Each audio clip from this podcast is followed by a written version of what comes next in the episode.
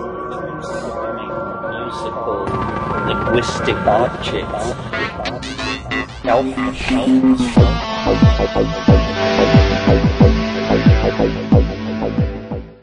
Greetings from Cyberdelic Space. This is Lorenzo, and I'm your host here in the Psychedelic Salon 2.0.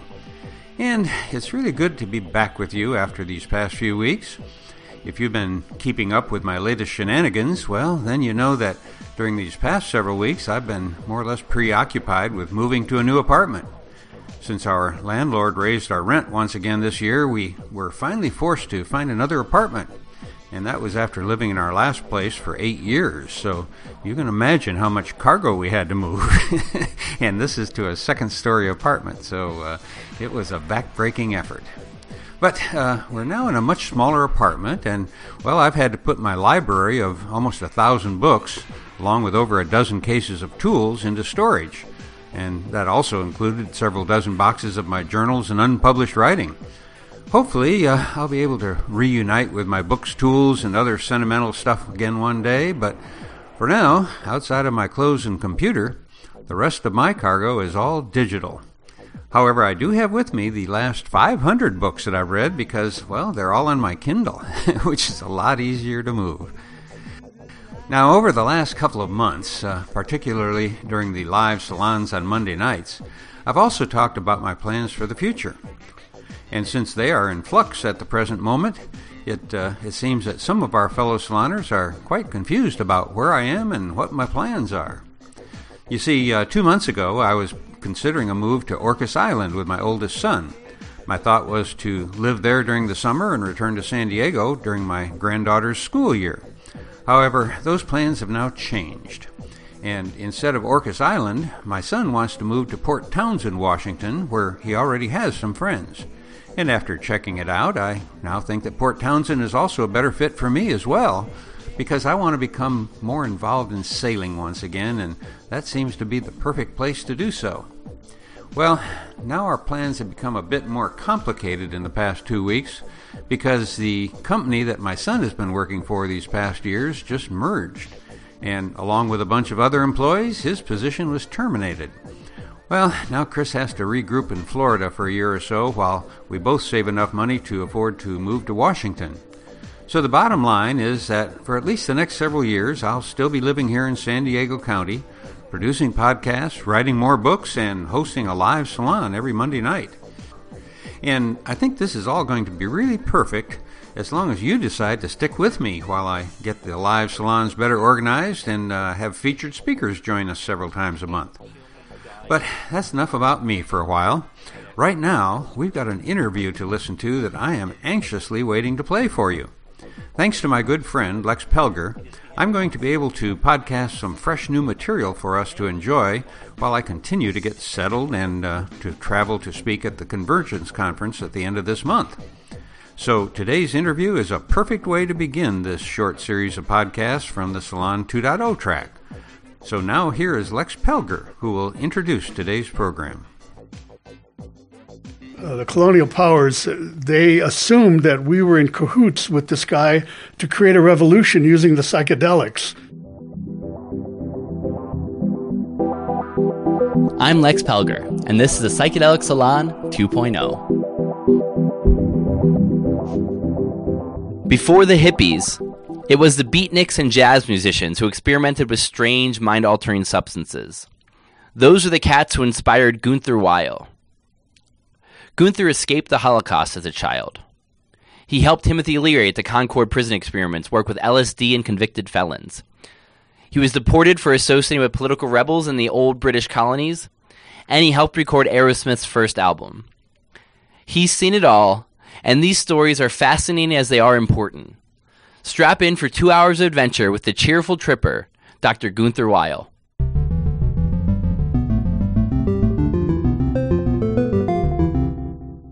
Hello, everybody. I'm very happy to be here with Gunther Weil. Thanks so much for joining us. Happy to be here. Before the story really gets exciting when you get to Cambridge in 1960, can you tell me about where it was that you grew up and what it was that you thought you were going to do when you were a youngster? I came to with my parents in this country in '39 as a uh, as a Holocaust escapee, you know, a refugee, essentially. Uh, we immigrated on on what was, if not the last boat, certainly one of the last boats. So my early childhood, which I've explored in some psychedelic experiences, and some of those experiences which were actually pre-verbal, were very formative, you know, in in in, in my own psychological conditioning uh, over many years. Um, and um, so I grew up in Milwaukee. Um, and uh, I attended Kenyon College in Ohio when it was a small men's college, or 500 guys.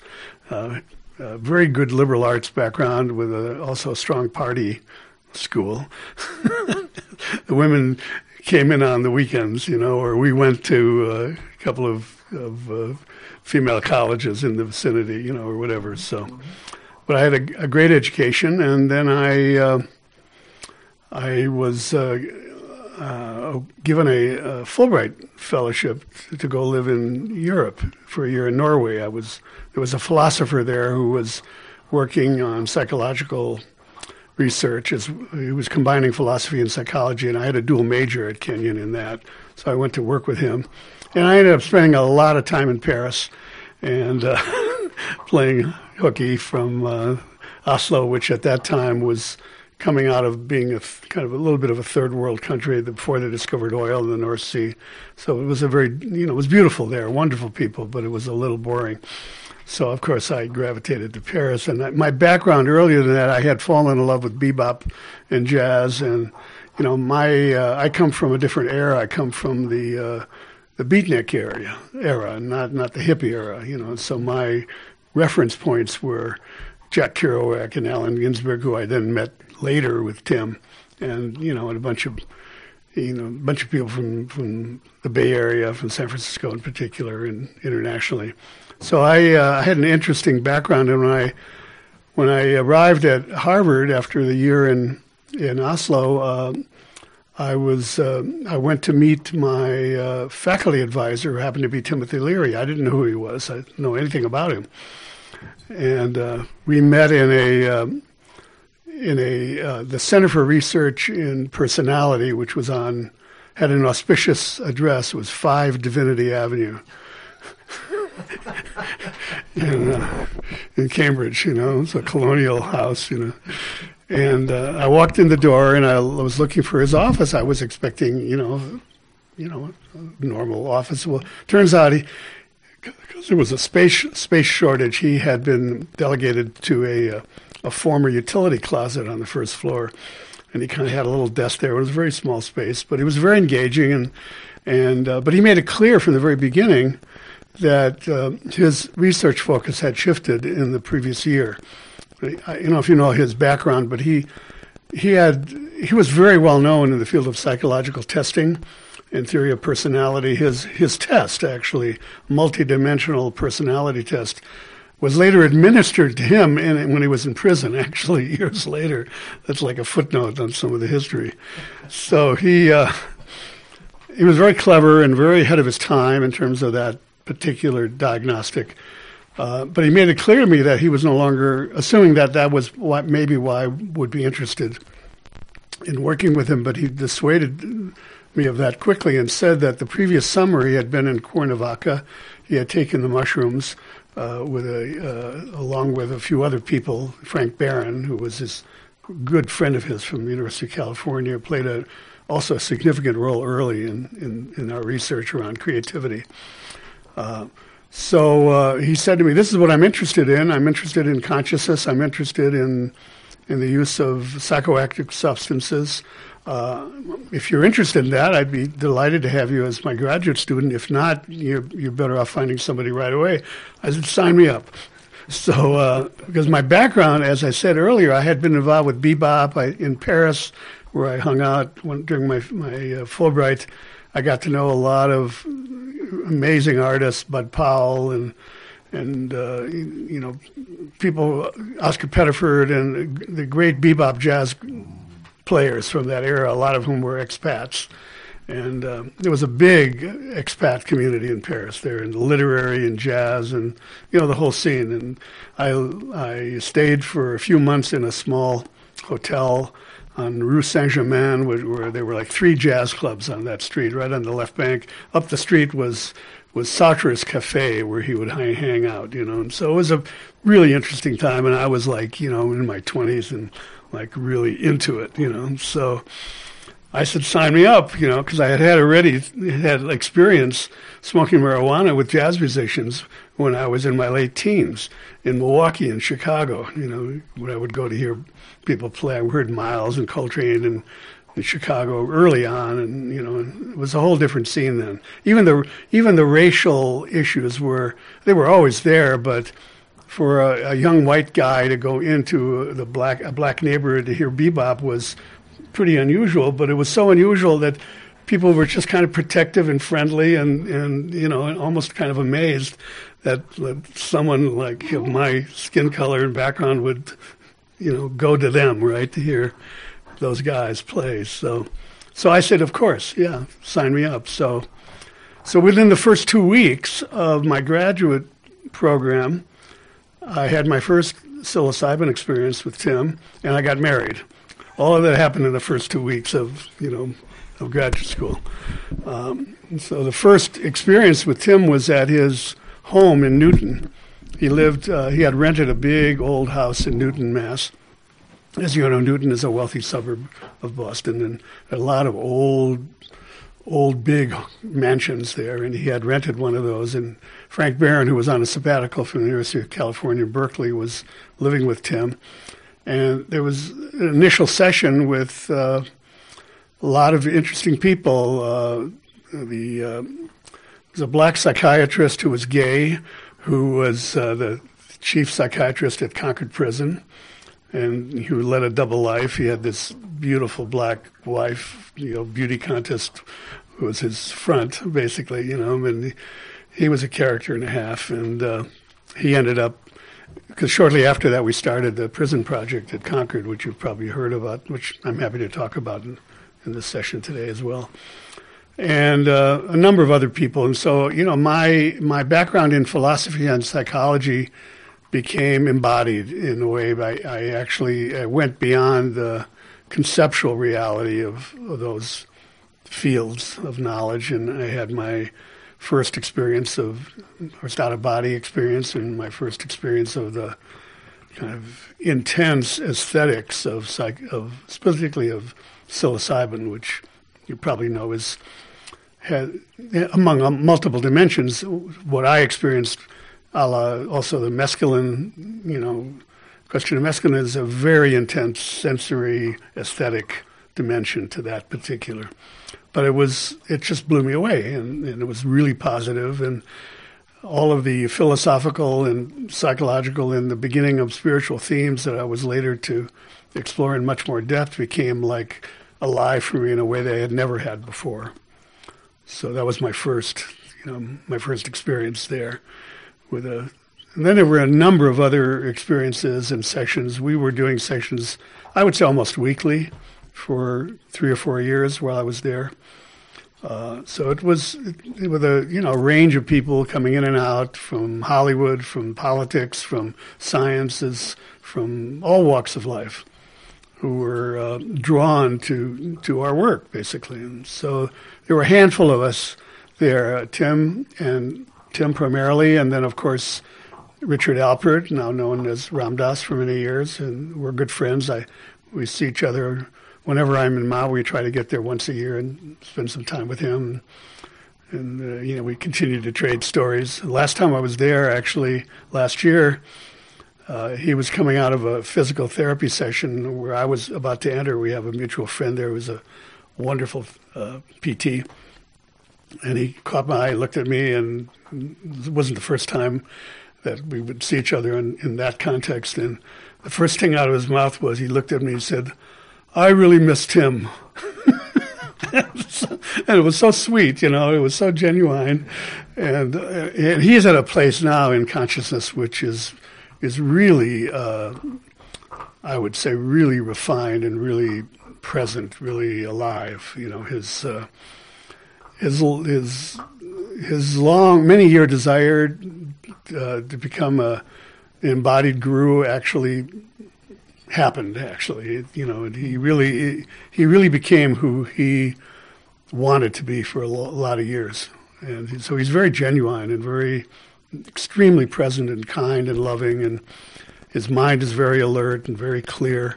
He has a little difficulty sometimes expressing. There's a gap between his ideation and his articulation uh, as a result of the stroke, you know. But but it also gives him a, a certain weight also to his words because the words are are crafted. They're they're they're uh, they're they're presented in a way that have substance and weight and you know intention behind it.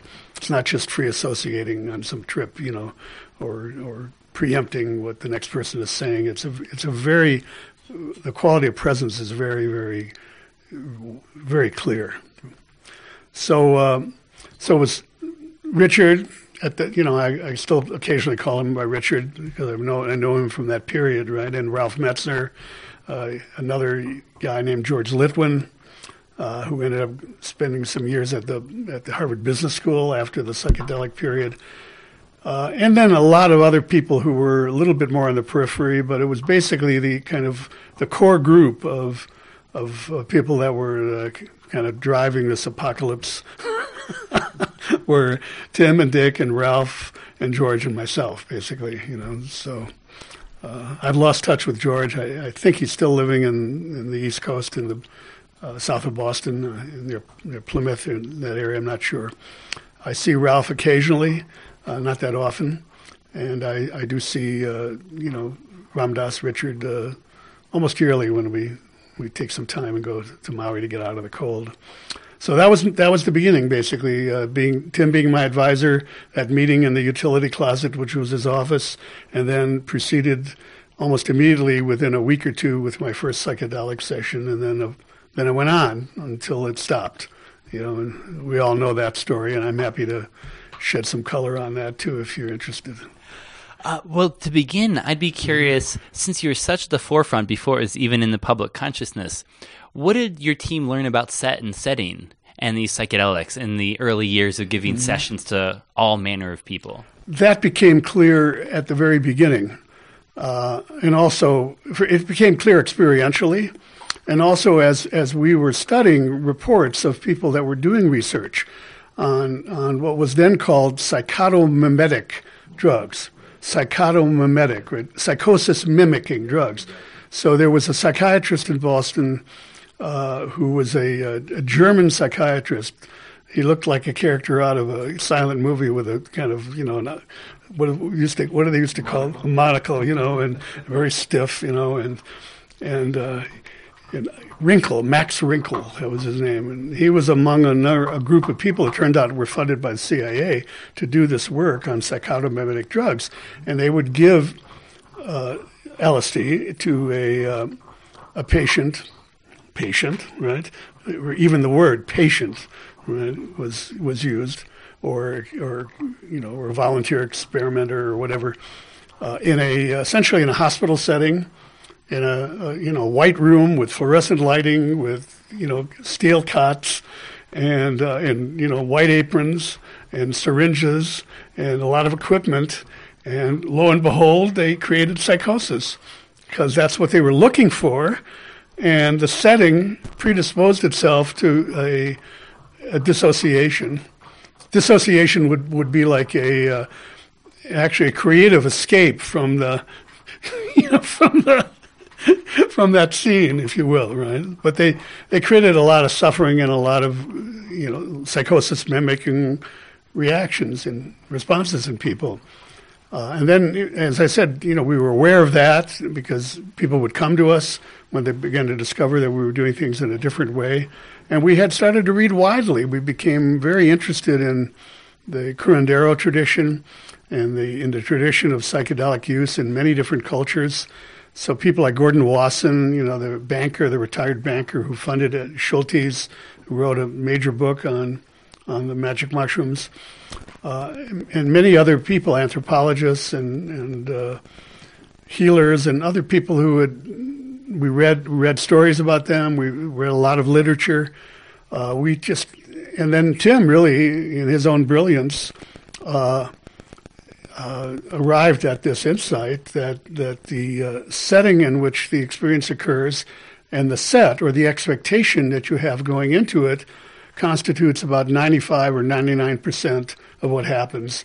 The, there's also a fact that has to do with the purity of the substance that you're taking, you're ingesting. Right? That that's a small element compared to the the power of the uh, expectation in the environment, and um, so it became clear to us that that that in order to for our own experiences and our own well-being and the well-being of the people who came to us to explore consciousness that we needed to create that kind of setting and we did that we you know we uh, we used a lot of Indian prints and incense and music and all the available you know sensory tools right to that all classic, all great ritual basically makes use of sensory impact, right, to create uh, to create a, a uh, altered consciousness, right, or an opening in consciousness, if you will.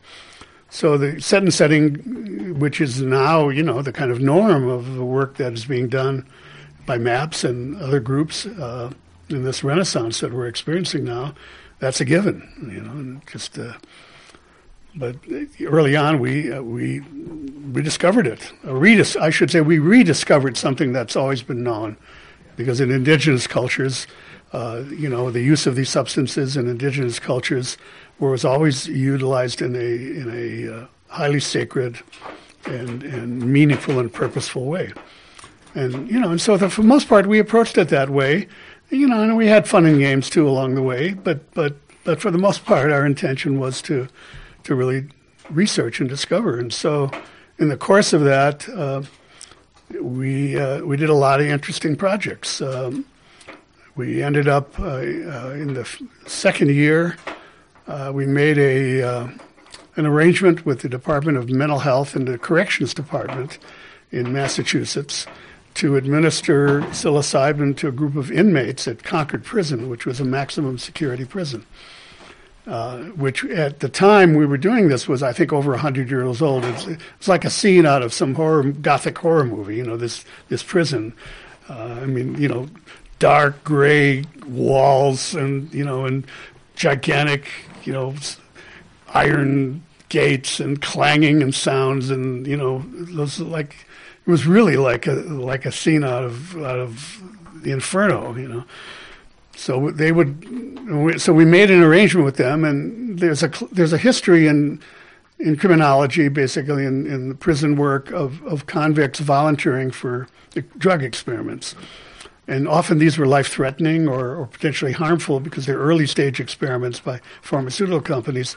They would get what they called in the vernacular time off. They would get time, good time, basically. That was what it was called, I believe. They would get time off their sentence.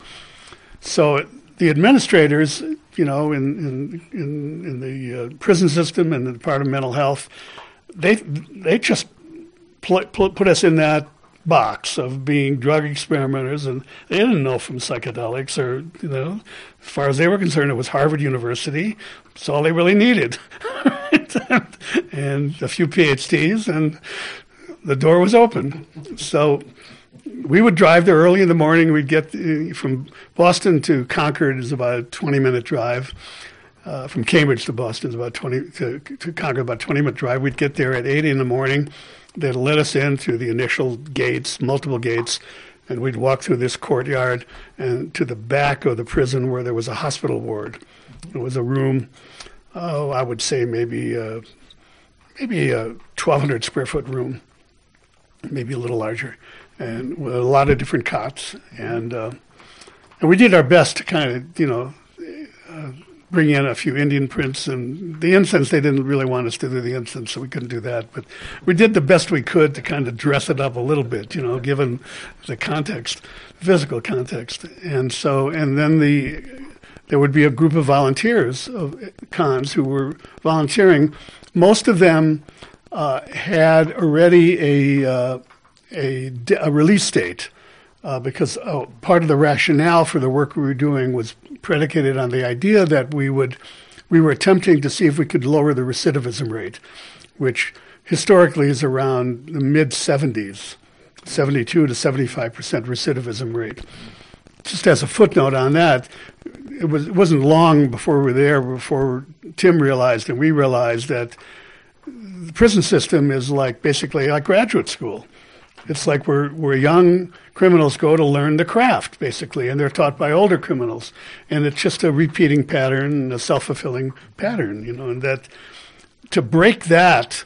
Uh, uh, w- was very challenging. You, you, the initial break would be through uh, through the psychedelic, you know, understanding, if you will. Uh, and so these were cons I said who had release dates. There were generally about ten or twelve in the room. Uh, half would get a placebo, half would get, you know, psilocybin. Tim or I or Ralph, and we would alternate. One one section would be Ralph and Tim, and next one would be Tim and I. Occasionally, Ralph and I would do it together. Uh, and one of us would take psilocybin, the other would take a placebo, and and uh, of course we were pretty good navigators at that point. We knew pretty quickly what was going on, and uh, and we'd proceed for the next seven eight hours, locked in this back ward of a prison with these tough guys who you know had, had been sentenced for a variety of of you know of issues and violations and crimes. And we had a lot of really powerful experiences with these guys. Uh, one of the first things that happened was the distinction between doctor and patient disappeared.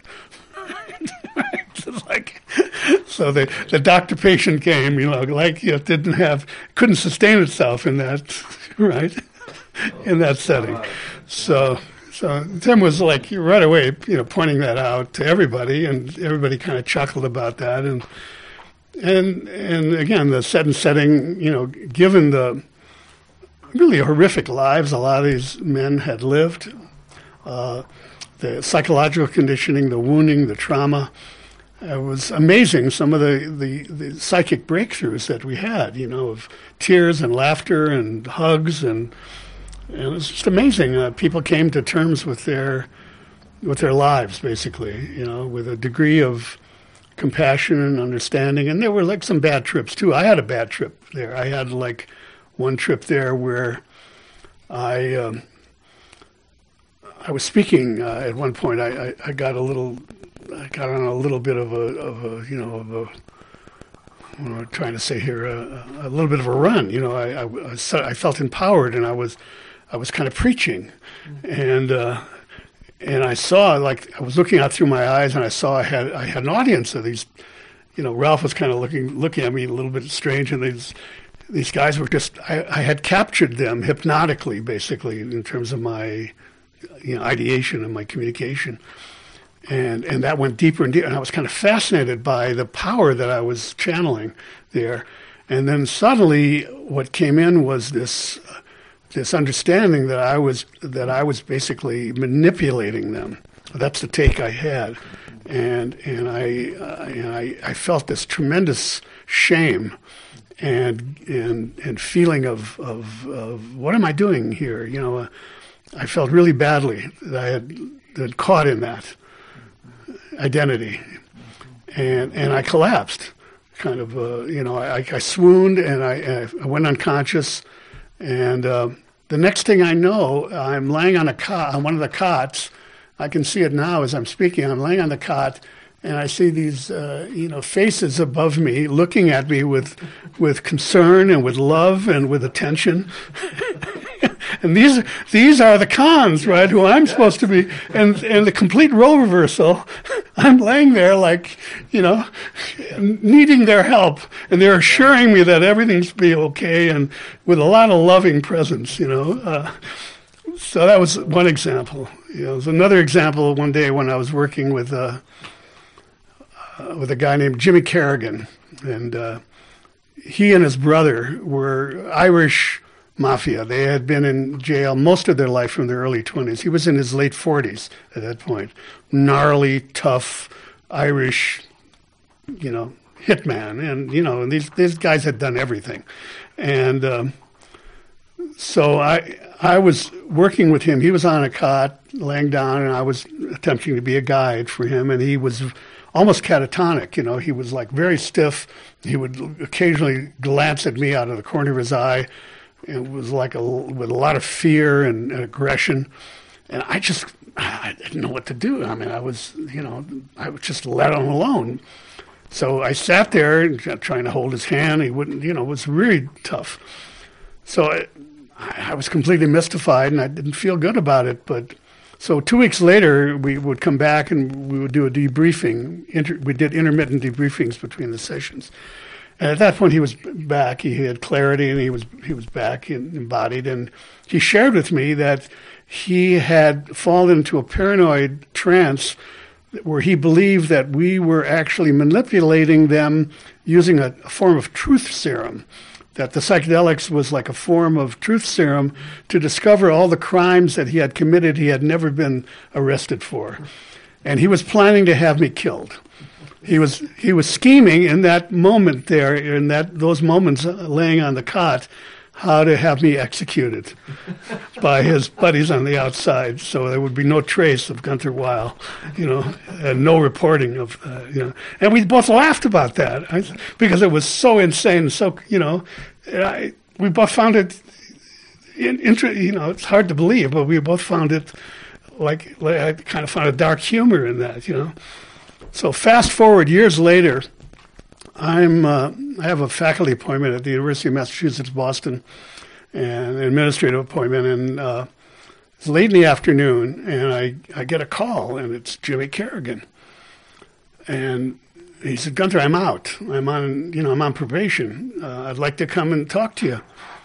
I said, great, Jimmy. Uh, you know, how about I'm pretty busy till early this evening. How about coming by then? And he said, great. So he shows up in my office at the university and he walks in and we begin talking and he tells me he's just violated parole and he's on the lam and he's going to be leaving the state and, and I'll never see him again. And that, that his, his career as a criminal probably wouldn't change. It would no longer be violent. He would no longer commit any violent crimes, but that basically that was his karma, his path, that was his destiny. And he thanked me for the work that we did together at, at, the, at the prison project a few years earlier, a number of years earlier. And we embraced, and he left, and I never heard from him again. But it was that kind of relationship with another human being that went beyond the you know the title the name the status the bank account the it was just a human to human connection, you know, at a fundamental level with no judgment about each other at all. It was just just a lot of love, basically. So so there were a lot of experiences. Ralph and Tim and I, we had a lot of experiences along those lines with those guys, and and actually, uh, uh, my uh, friend uh, Bruce Poulter, who's about to speak, uh, uh, we were reminiscing a little bit about that not long ago because uh, the, uh, the, the founder of MAPS, Rick Doblin, was a graduate student at that time, I believe at BU, and he we met because he wanted to do a follow up study on the Concord Prison Project. And uh, for those listeners who are listening to this podcast, they, if you do a Google search on the Concord Prison Project, you'll find stuff on Wikipedia on that. But Rick did a, an initial uh, master's thesis or a paper on that, and that's how we met. And we convened a meeting of the cons that were the ex-cons that were still living that we could find at Tim's house in Beverly Hills. Uh, and we had about seven or eight people quite a few years later and traded some stories about that whole epoch. And, and Rick helped organize that. So. Gunther, could you talk about the this idea of truth serum? Because there is reality in that, right? Yes, yes. But it, it isn't the kind of, I forgot that the, uh, you may know, like the biochemist, the, the technical name of truth serum, the, the, the substance they use. Uh, that that has a, a, completely different set of receptor sites and reactions than this. Certainly, the psychedelics are a truth serum, but in a different sense of the word truth. It's like it's like experiencing not the not the truth or falsity of an event, right? Say, or but the the relative truth or congruence or falsity uh, of of one's experience, right? One's life right? And that so it has a. I'm using I'm reframing the the word truth here in the context that we're speaking now. You know, has it it's not about whether I committed this event or not, or if I have a memory of that's re- being triggered of that event. That can happen. And it can be a traumatic recall. It often does. Mm-hmm. But again, it's a, a very different set and setting that that is operating here. It's not like some investigator trying to extract something from me, right? So And sodium pentha- pentanol. Pentothal, that's right. Yeah. That it, yeah. Um, is what they traditionally think of. But a lot of this work using psychedelics as a truth serum was being done during World War II and in the 50s already. There was Mm-hmm. a lot um, about using these psychedelics like that. And through the course of this, I was curious what it was like for your team to realize that there was more and more federal research going on at a dark level using these things. We didn't wrong. really know at that time, uh, and I didn't really discover that until quite a few years, late, years later. Even, I mean, even the work being done uh, on the psych- psychotomimetic, we, I had no idea. I can only speak personally. I had no idea that there was CIA backing. All that stuff came out later. The MK Ultra experiments, all of that quite a few years later. And then, and Tim was somewhat implicated in that, uh, according to some people.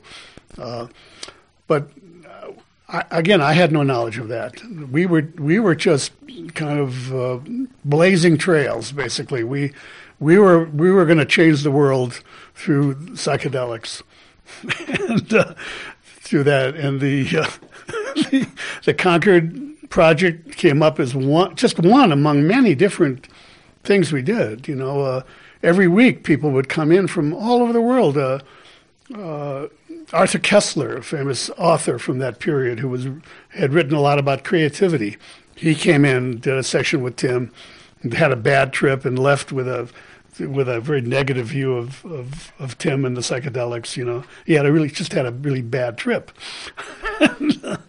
and we had politicians, we had. Uh, I mean, and you know, people from the entertainment industry and musicians. Uh, years later, when uh, Tim and Dick were living in Millbrook, New York, under the auspices of the Hitchcock family, uh, Peggy Hitchcock and her two brothers, which were part of the uh, Mellon family and the American, very wealthy dynastic family.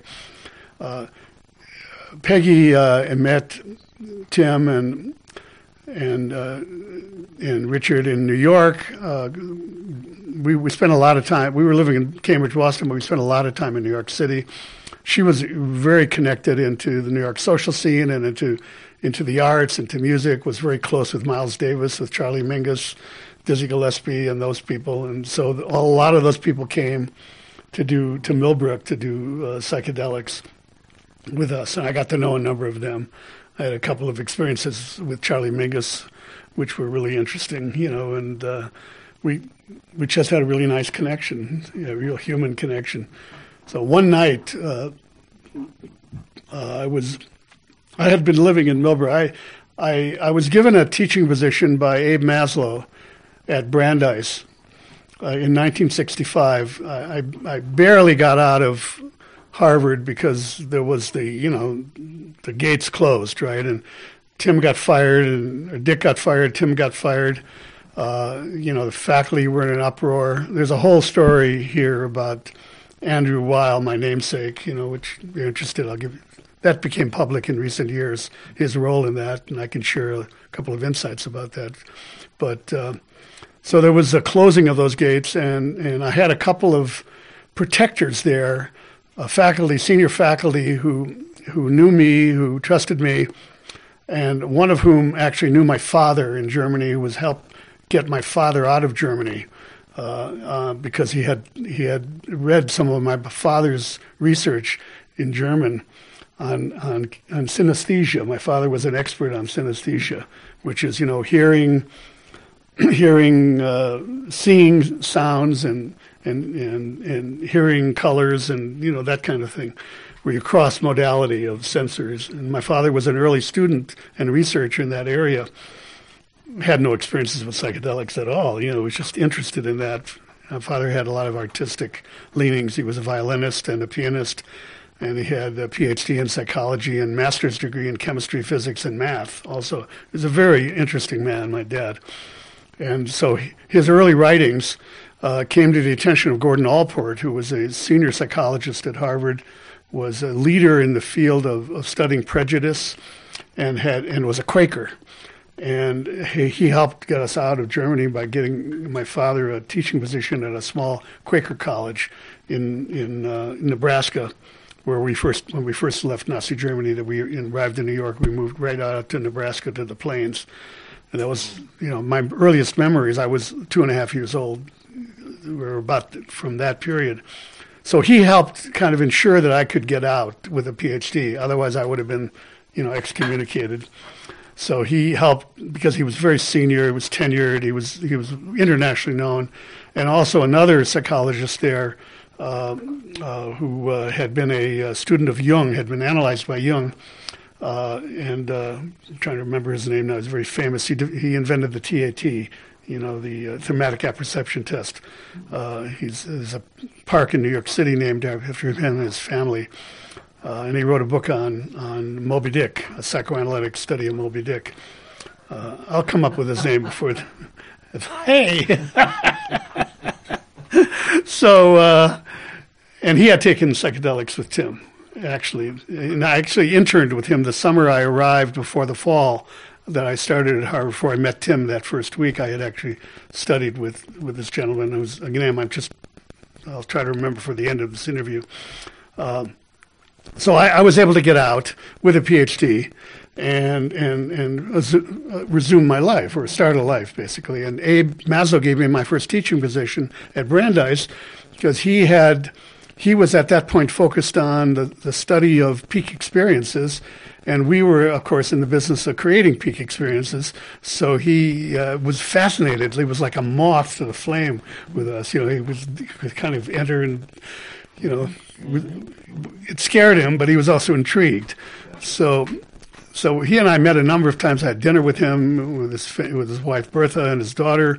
Was a little girl at that point. She lived in Boulder apparently for years. Uh, she died quite a number of years ago. Uh, his eldest daughter, and he offered me a teaching position, and he, he expended a fair amount of political capital in, in, with his colleagues in doing so. People don't realize that Abe Maslow was not considered, you know, uh, a hero, so to speak, at that time within his own department. He was ahead of his time, like most prophetic people are. And it was a department of psychology that was dominated by psychoanalysts on the one hand and cognitive psychologists in the other. And he was somewhere in the middle doing humanistic self-actualization work. So they neither neither of those two groups who hated each other, they equally disliked him. And so although he was head of the department at that time, so as I said a moment ago, he expended some political capital in getting me there. And uh, in, in, the course of teaching that year, I I realized I really wasn't didn't really want to be there, you know. And my parents were very chagrined because I, you know, being a nice Jewish intellectual family, they were like thrilled that I was given a teaching position at the first Jewish university in the country, you know, and uh, which, by the way, there's a backstory here is that Dick Alpert's father was a benefactor and a contributor to Brandeis. Actually, he was one of the, sat on the board of directors of Brandeis. He was very eminent. He owned the uh, railroad, basically. Uh, you know the I've forgotten which railroad, but so Richard grew up. He, he, talks a lot that he's referred to that often, having his his own. His father had his own railroad car, you know, basically. so so because Richard grew up with that kind of wealth, he had an airplane, a small single engine airplane. He had collected antiques. He was driving one of the early Mercedes. He was living the you know gay bachelor's life in in Cambridge uh, to the hilt. And and then when he met this madcap Irishman, his world completely turned upside down. You know, so, so it was uh, it was funny. So it was know this was the group of people, and and um, I. Uh, I, t- I realized early at, in my career at Brandeis that I really wanted to be with Tim and Dick. When meanwhile had had moved to Millbrook, New York, under the auspices and the the uh, support, the patronage of the uh, Hitchcock family, and the Mellon family, on this 30,000 acre estate in Millbrook, New York, that had been built by the uh, a, a man by the name of Dieterich, I believe, who brought the gas lamp to New York, and it was a multimillionaire of his era. And he recreated this Italian villa and this enormous, you know, the expansive and spacious uh, and very luxurious estate. So we were ensconced in, in, in one of the large homes on the estate. They were like got 40 rooms, and uh, and that's where they were holding forth when they got kicked out. I hung around for another year to finish my degree, as I said earlier, under difficult circumstances, but protected. So, and then when Abe gave me that teaching offer, I took it. But midway into the year, I realized that you know I actually want to be with these other guys in Millbrook. So I stayed for the year. I resigned my position, and Abe was very chagrined and unhappy. That and my parents, you can imagine, you know, were were like distraught. But they were, as always, they were supportive at the end, and uh, and uh, they came to actually visit me at at Millbrook at one point. I'll tell you that story. And so I, my wife at that time, and I, and I had two young children. Um, my son, uh, who was I think maybe uh, three years old, and my daughter Rachel, five years old. Uh, they're now in their mid fifties, and uh, they uh, they we we packed a, a, Ford station wagon and and left Cambridge and moved to uh, Millbrook, New York, in upstate New York, and. Uh, we had a couple of bedrooms there, and you know we were living there with lots of other people, and and I proceeded to start my life there. And so one day, uh, my, as I said earlier, my parents were were fearful of what I, the decision I had made, and so they wanted to come and see me, and they, they weren't hesitant to visit Millbrook at all. In fact, my father, having been a scholar, you know, and a researcher, uh, became a subscriber to the Psychedelic Review, which I was editing, and he was very proud. he was proud of me as as an editor of you know this magazine, and and, uh, and he had you know he had he had a collection at home in in his home in Milwaukee of you know uh, we we published it for about three or four years I think. He had them all. He had all the editions there, and so he came and and Tim was very generous and very kind and and very loving and showed them around. And you know, he Tim could Tim could be the perfect host and gentleman. On, at one moment, and the next moment be the most irascible, unpredictable, nasty, uh, you know, short-tempered Irish drunk, you know, and you never, you didn't know who would show up moment to moment, you know. But he also was very traditional in a way, you know, having been raised in the Catholic and uh, in certain kind of mannerisms and aspects of, of his childhood. So he, so he he played the role perfectly there, and uh, my dad and mom really liked him. My dad in particular. Uh, my mom wasn't so sure. She she's a you know a uh, double Pisces, and she had a good, a more refined intuition than my father was a Sagittarian, you know, adventurer. Uh, but they ended up driving in a uh, driving they were driving back to New York to catch a plane to go back to Milwaukee.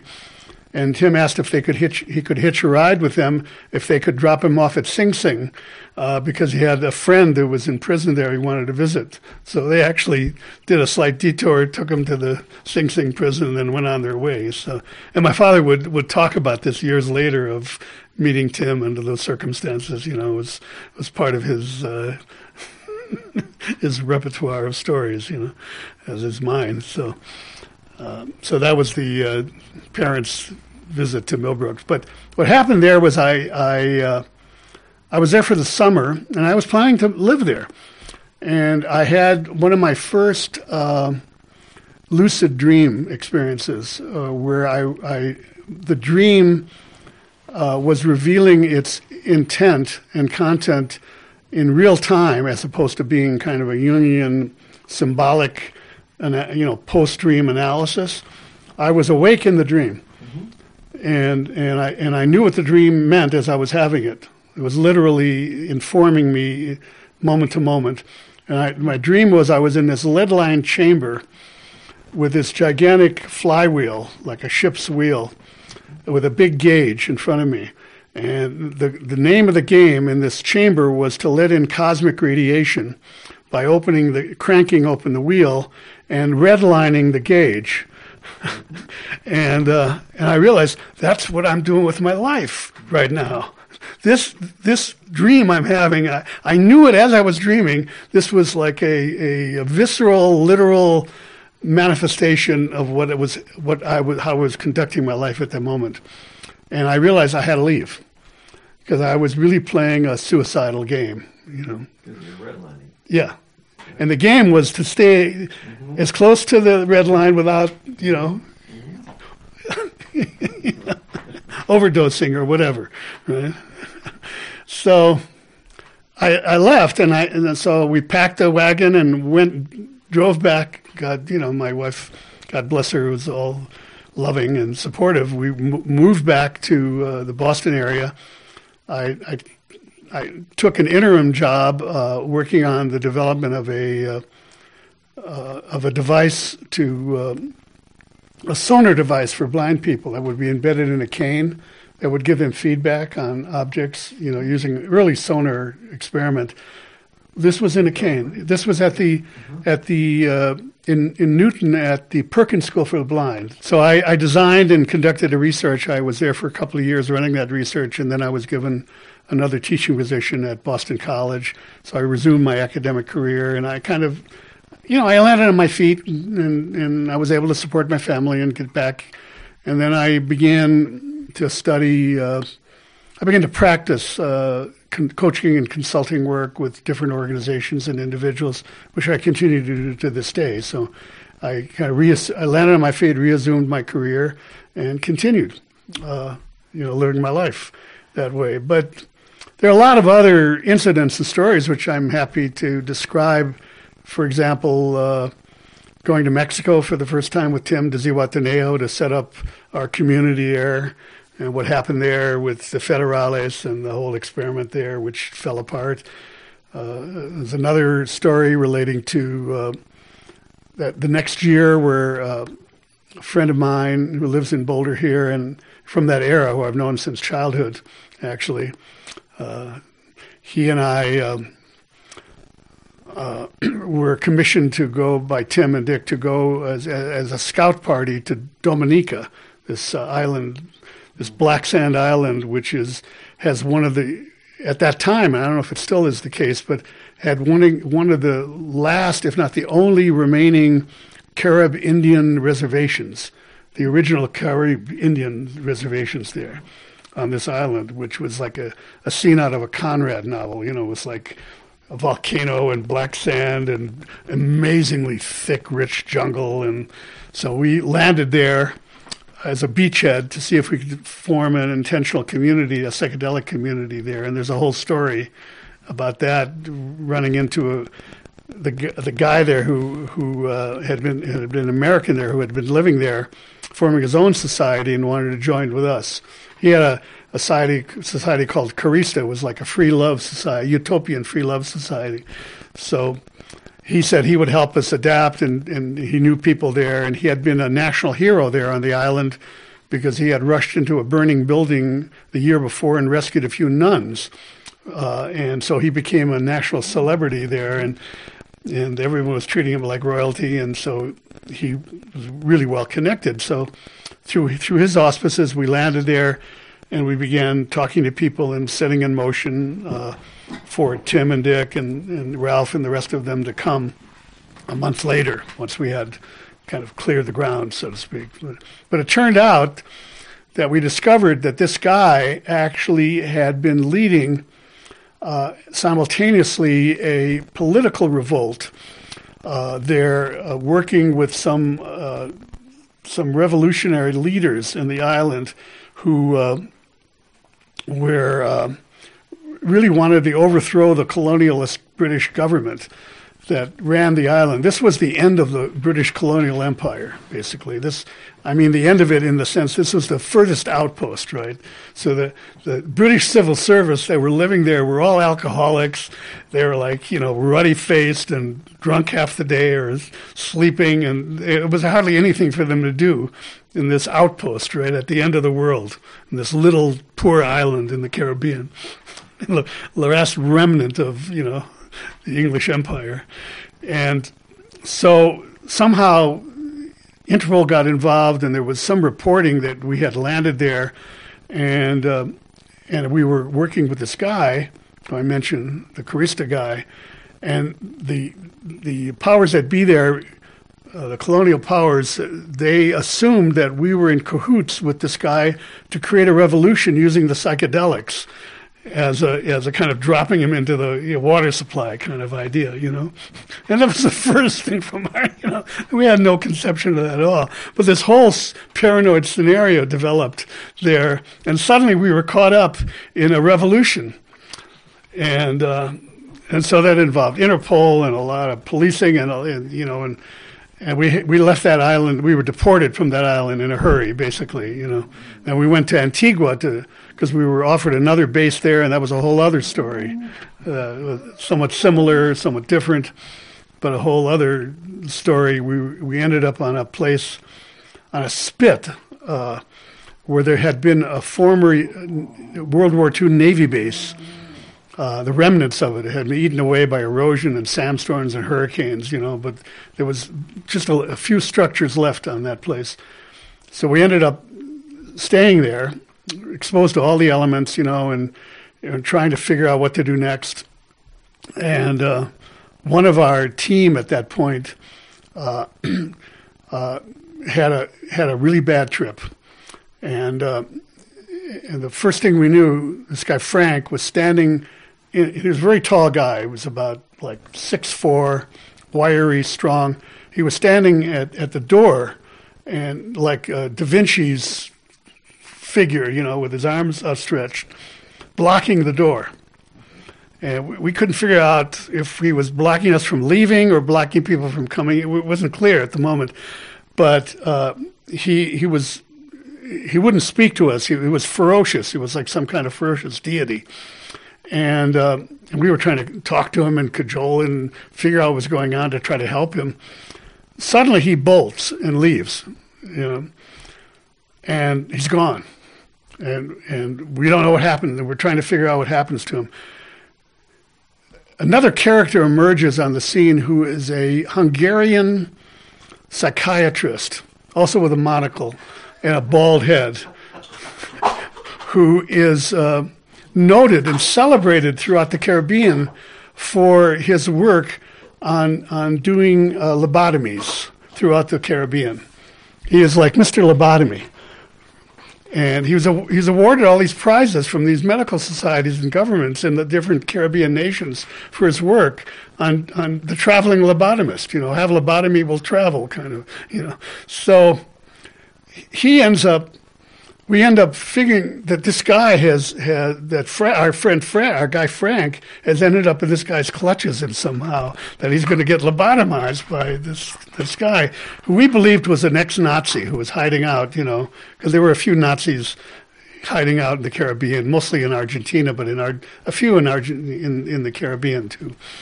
Uh, so we go, finally, we find out that he's been captured by this guy and he's been put into this mental hospital, which is a stockade in the jungle in, in Antigua. And so we go there and it's literally made of, of you know, of chicken wire and, and framing. It's like a really primitive place. And he's in a cage with this old man there with a long white beard who's psychotic, who's just kind of mumbling and, you know, kind of gazing at the sky, pretty harmless. And Frank had sobered up at that point pretty, pretty and Frank is, is wondering, what the hell have I gotten into, you know? So we see him there in this cage, literally his cage. So we, we were able to get him out and we brought him back to the uh, you know to where we were staying. And then shortly after that we also were deported. We had to leave basically because of all the scandal and everything that was happening there. But there were a lot of you know adventures. So we gave up on the idea of finding another country at that point that would host our work and support you know. And the, although the second year the next year tim went back to mexico. I didn't join at that trip and and that's when the federales came in and busted and there were a lot of crazy things that happened there Can you talk more about the your experience in Mexico? Because I think it's a part of the story that's not as well known um, with the the experiments. Well, I again, I was a graduate student. You know, I was married. Uh, my uh, my son was not born. My daughter was was was uh, not an infant, but she was a little girl, you know, tiny little girl, and uh, she, we brought her. Uh, we lived in a hotel uh, that in uh, Zihuatanejo. I don't know if people have been to Zihuatanejo, but it's a. Ver- have you ever been there? It's a very jungle place and beautiful bay, incredible bay, a pristine place. Uh, uh, it was undiscovered at that point. It was where people who you know were tiring of Acapulco, and a lot of people were tiring of that very early, would go there because it, it wasn't well known. And this this hotel, I forgot the name of it, uh, was on a hill, and there was a, a, a, a, a I forgot the technical word, a, a vehicle like that would. Uh, like a, a chairlift that would basically like a ski ski lift, you know, that would kind of go up the hill to drop you off at your at your apartment, right, or your room. So we were up on the hill overlooking this bay, and, and again, we we were taking psychedelics almost daily there, and the place was very fecund and very rich, and plants would grow. oh, You know, you'd cut a plant down, and overnight it would grow an inch. You know, it was so so rich there. And so one evening, I found a scorpion in my daughter's crib. Basically, you know, it's like it gave us pause. You know, uh, so I don't remember too much about that, uh, other than that you know we were like tripping like daily there. You know, and really we started experimenting with with seeing what tripping daily would would do, basically. You know, and of course, as you know, there you, you build up tolerances, and so you'd have to increase the dosage. Uh, so, uh, but the, the setting there was so powerful, so you know, tropical and rich, and it was in the state, the Mexican state of Guerrero, which was a big bandit state. Maybe it still is in Mexico, but a lot of violence there. You know, outside of the the tropical resort where we were staying, but it was a major center for uh, for growing marijuana uh, and other drugs, and and so you had to be really careful driving. You know, uh, there was a I believe that there was a small airport there, but only a flight maybe once a week, uh, a shuttle flight from another place. You know, it wasn't a direct flight from Mexico City. I think you had to go through somewhere else. So it was hard to get to, and we mostly kind of drove there, you, know, jungle roads. It was a really inaccessible place. But once you got there, it was like gorgeous, you know, really beautiful. Uh, then years later, it became to, became well known. Uh, Zihuatanejo is a is a resort destination resort, you know. But that was really early on. Uh, and as I said, the second year I, I didn't, I, I wasn't part of the, that experience. Second year I was starting to burn out a little bit from, and uh, you know, was again this was before my Millbrook experience, which I talked about earlier. But I was beginning to get a sense that that uh, this was probably not a way to live. Uh, and and to be honest, you know, Millbrook was not a place that was good for children. Uh, you know, there was there's a certain amount of narcissism associated with the work we did. Uh, I would say, to be fair, you know, uh, you know, we were we had the self image of being explorers, and we were, and we were like opening up, you know, worlds. Uh, but there could be a kind of uh, narciss- I use the word narcissism, a, a certain preoccupation with our own vision, you know, that wasn't the best necessarily for for raising children. You need a lot of support, and the children were a lot, really ignored a lot there. Uh, they weren't abused; there was nothing like that, but they it wasn't the best place. And uh, Tim had, you know, his daughter who later committed suicide, and his son Jack, for whom he became estranged later. And uh, the good part of that was that that Ram Dass or Richard became like a surrogate mom, basically, to both of his Tim's children. And um, the archetype that they played, and I talked about this in a autobiography in a biography of Tim that was written years later by someone who interviewed me, was Richard played the mom and, and Tim played the Irish father. Richard was the Jewish mother and he was the Irish father, and their their fraught relationship, you know, over the years because Dick Richard Ram Dass was the responsible adult, basically. He was taking care of raising the money and making sure people were fed and clothed and the logistics were working, and he was super responsible. And Tim was, you know, the madcap Irish explorer, right? Just breaking through boundaries, and you know, and, and this is the next thing we're going to do, and and it, it, worked well for many many years, and then it it's just stopped working for the two of them, and they began to split, you know, and that happened shortly after uh, they uh, they went to India.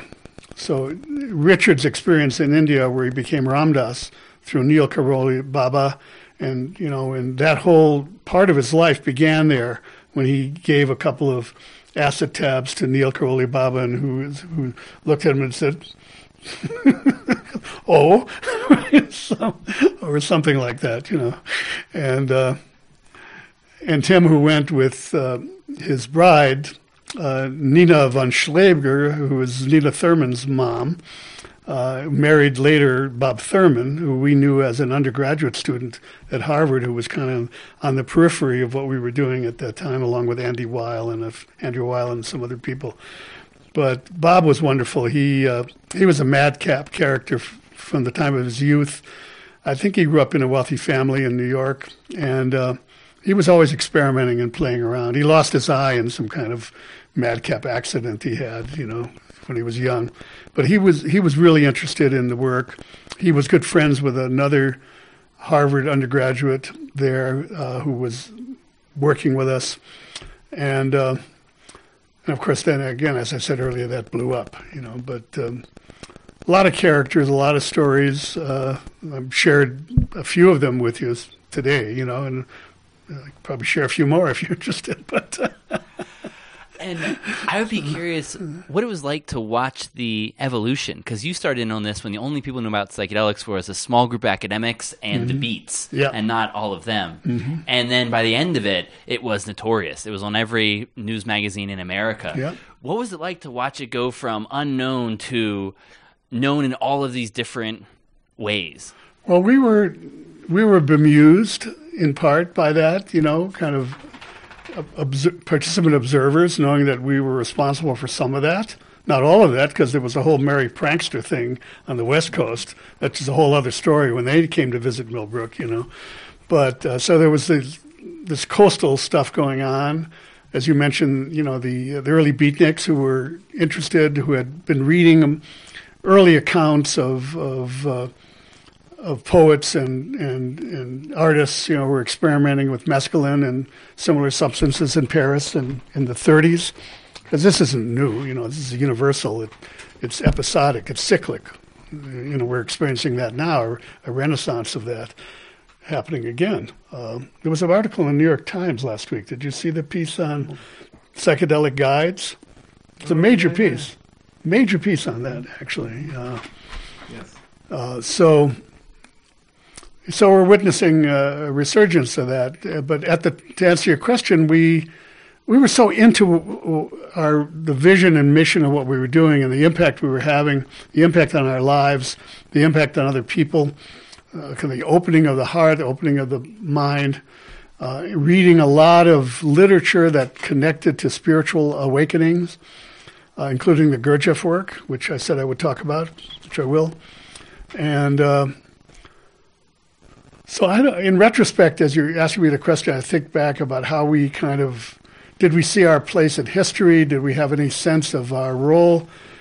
I think we did. I think we had a, a sense that we were like on the bleeding edge of, of, of change. Remember, this is Nixon, right? This is like big time. You know, people tend to forget. Uh, the, with the Trump era, uh, the, the, some of the echoes of the Nixon era, which in some some ways were were even worse, actually, you know, uh, some ways. the outcome yet remains to be seen how that's going to turn out. But uh, uh, so it's hard, you know, when you're in the middle of something to get a sense of of of of your role or place in the larger picture. Uh, it takes some years historically, I think, to have enough enough uh, of a back view through the back rear view mirror, I guess, right? Or where you can reflect a bit on that and and try to try to be honest about it too, and not and you know, I mean, there with with regard to that, you know, one of the one of the co- current complaints uh, about Tim is that he kind of ruined it for everybody for 30 years, and you know that his his behavior set us back. We could have done so much more. There's a measure of truth in that. Uh, as a matter of fact, I at one point, a la the Gurdjieff story, because it relates to this. Uh, Ralph had, uh, we had been reading a lot, and we ran across Ouspensky's In Search of the Miraculous, which is kind of the introduction to the Gurdjieff work. And uh, Ouspensky quotes Gurdjieff in that book, uh, talking about certain substances that can be, people can take that can help them to wake up, to realize you know, the mechanicality of their, and the robotic nature of their social conditioning. And so Ralph discovered this teacher in New York City named Willem Nyland, who had worked with Gurdjieff uh, when he was a young man in the 30s, and then a long interview uh, interlude between the in the during the Second World War, and then rejoined Gurdjieff for a few years afterwards. Had been a senior teacher in the Gurdjieff work, had been a member of the Gurdjieff Foundation. So he discovered him, and, and we discovered he was giving group meetings in New York. Uh, I also discovered he would coming to Boston once a month. He had a group in Boston, so I joined that work. And for the next 12 years, I was deeply involved with him and the group in New York and Boston. And at one point, uh, I visited him, a friend of mine, who later went on, Alan Cohen, who later went on to become a uh, figure in the Reagan administration around Just Say No to Drugs campaign. He actually created that. it's another interesting story, right? Because Alan had been like deeply involved and then, then, then kind of did a complete like 360, you know, or 180, and uh, became a you know, avid anti-psychedelic guy. Uh, and became a clinical psychologist and was responsible for drug rehab and that stuff in New York and was the just say no to drugs was actually his motto that, that Nancy Reagan adopted. Mm-hmm. So uh, a lot of backstories here that people don't know about, you know, including, uh, you know, uh, when Tim got busted at, at, at Millbrook, uh, G. Gordon Liddy was led the team that uh, busted Tim, and later they became friends because they were doing time together in jail, you know. the funny part of that story is their handprints are in the concrete in front of Boulder Theater, just a mile from here. Really, I yeah, didn't know can, that. You can see both of their handprints because they were the they afterwards they did a tour around uh-huh. the country. You yeah. can see it in Tim's uh, newspaper clippings, and they were great together. They liked they, each other. Yeah, the arch the arch villains of yeah. either side. They play, they did hard time together, solitary, big time. You know, because uh, Liddy had led the raid on Millbrook which brought him, you know, with like a Zapata gun belts and you know 50 sheriffs and you know searchlights, and it was a whole big drama that they did. I wasn't there when it happened, but he, as a result of that, he came to the attention of the Nixon administration, and they promoted him. Uh, to the head the office of uh, the drug enforcement, the DEA or version of the DEA, and one of the first things they did, a la Trump, is they shut the border down in Tijuana for like 48 hours or whatever it was. And it caused an international rift between the State Department and Mexico. And because, you know, there's so much commerce that happens there, it was like a big deal. But they were like strip searching people at the border for drugs. You know, it was a whole calamity. And it was a, it was like a, you know, a political calamity, you know, that, that came out of the fact that Liddy was actually appointed and given this position in the Justice Department. So then, at, when the, when Watergate happened and, and he was implicated in all of that, and was convicted, he and Tim met in prison. I, I forgot in California which prison it was, and uh, they were doing hard time. And over the course of a couple of years, they they kind of developed a level of respect for each other that cons will often do who are doing similar hard time. You know, they're completely different ideologies, and then they went on tour and they would entertain people with their you know their their racon, their rep, repartee, so to speak. You know, and when they would do their public, I didn't know that they they did it in Boulder and that their handprints were on like like like Hollywood star right kind of thing. Yeah, and some of their performances are on YouTube if anybody wants to yeah, listen to yeah, them. Yeah. Step back in time. So um, anyway, coming back to the Gurdjieff work, so Nyland, Mr. Nyland knew that of my background, you know, because uh, we were pretty transparent, and he was super conscious, and. Um, so one thing led to another, and he said to me one day, I said, he said, I would like to meet Tim. I'd like to talk with him. Uh, he said, what you guys are doing there is really important, but you're fucking it up. He didn't say that that way, but but he, he said you're you're ruining what could be a very very important piece of research on the use of these substances for mental health and a number of other areas. It was very early. He he knew that. And so I talked to Tim, and he agreed. And so we had a meeting. Uh, Nyland came up from New York City with a group of his students, and we met in, in on the grounds of the uh, Dieterich Estate, you know, in this sumptuous living room in this building, and this home. And uh, they proceeded to dialogue. And Nyland spoke to Tim and, and again reiterated his point that this was research was really important uh, that that he what he needed to do was to create a scientific organization to house the work. Uh, that uh, that the this this this this vision really was uh, needed to be done. Basically, needed to be implemented. But Tim wouldn't listen to it. At that point, Tim, you know, again, he had this very strong, sometimes impulsive aspect. Uh, this uh, this kind of self image of the visionary. You know, you got to understand that Tim is like a black Irishman.